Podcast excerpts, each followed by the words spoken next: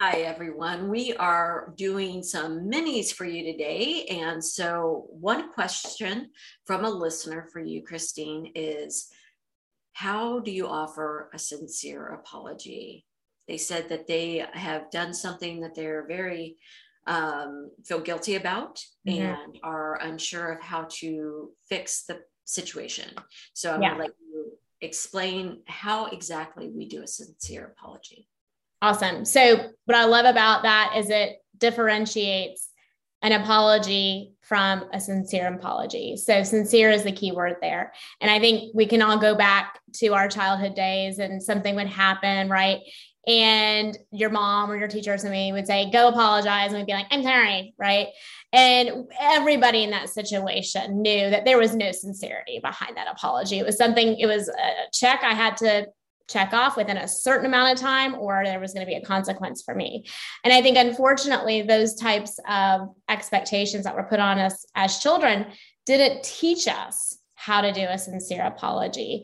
And sincere apologies are needed for healthy relationships, whether it's a very superficial type of relationship, like, you know, somebody you are just acquaintances with, or if it's for some of our more intimate relationships and close, close communities and families and groups that we have a sense of belonging to, is that we really do need to know how to offer a sincere apology. And a sincere apology holds four components to it.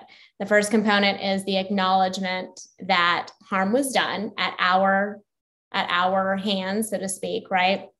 Why that was harmful for the person who received it. The third component is how we will navigate that in the future. And the fourth component is to express the apology, but also acknowledge that they have the autonomy to accept it or to not.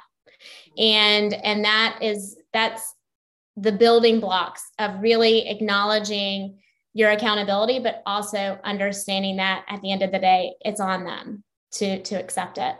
And why this makes a difference is because, you know, there is no timeline for an apology.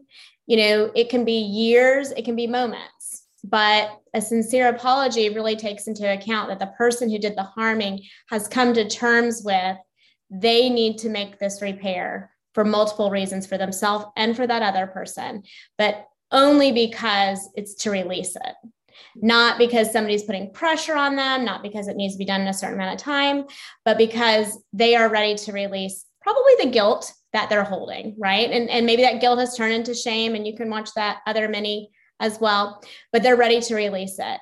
And then for the person who was harmed, they get to have the autonomy to say, yes, I forgive you, or no, I do not.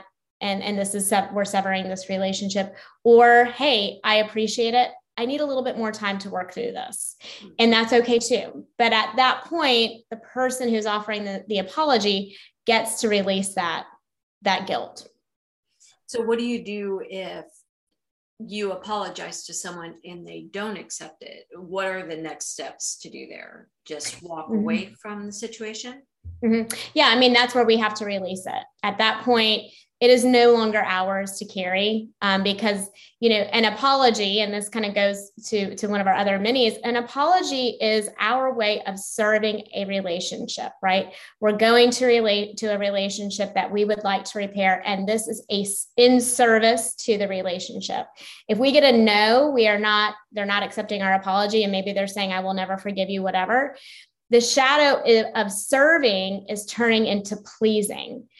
It's very easy for people when they don't get the response that they want, that they go into this people pleasing, pursuing, I need your acceptance. I need you to validate me. Very codependent, right? And that is a downward spiral. So after you get your response, it's release. Oh, that's so good. And then what if the person that you've apologized to keeps bringing it up? Right. How do you navigate that? Right. If that is continued to be brought up, and it happens, right? It happens a lot. Then we need to check in and see, was an authentic apology ever really offered? Right. Let's go back. Did it have the four components to it? And if it did, review them with that person and then reiterate that I've offered this authentic apology. You accepted it.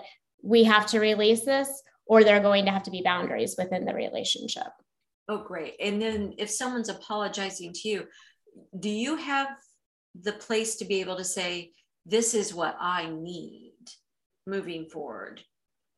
Yes. You know, so repair occurs typically if we're in a healthy relationship, somebody says, these are my needs. The other person says, cool, I can navigate those and here are my needs. And the other person says, yeah, cool. And then we ho-hum along throughout a healthy relationship until the disrespect occurs. Okay. So in a response, we can say, hey, just a reminder, or this may be something we haven't talked about, or we haven't come across this before, but I am accepting your apology. I want you to know moving forward, I really need X, Y, and Z.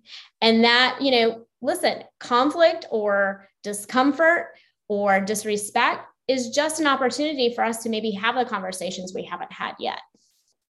Oh, that's so good. Oh, thank you so much, Christine. Now, If you would like to learn more about the shadow side of any behavior, any action, you can check out this video here. And you can also learn more about codependency here.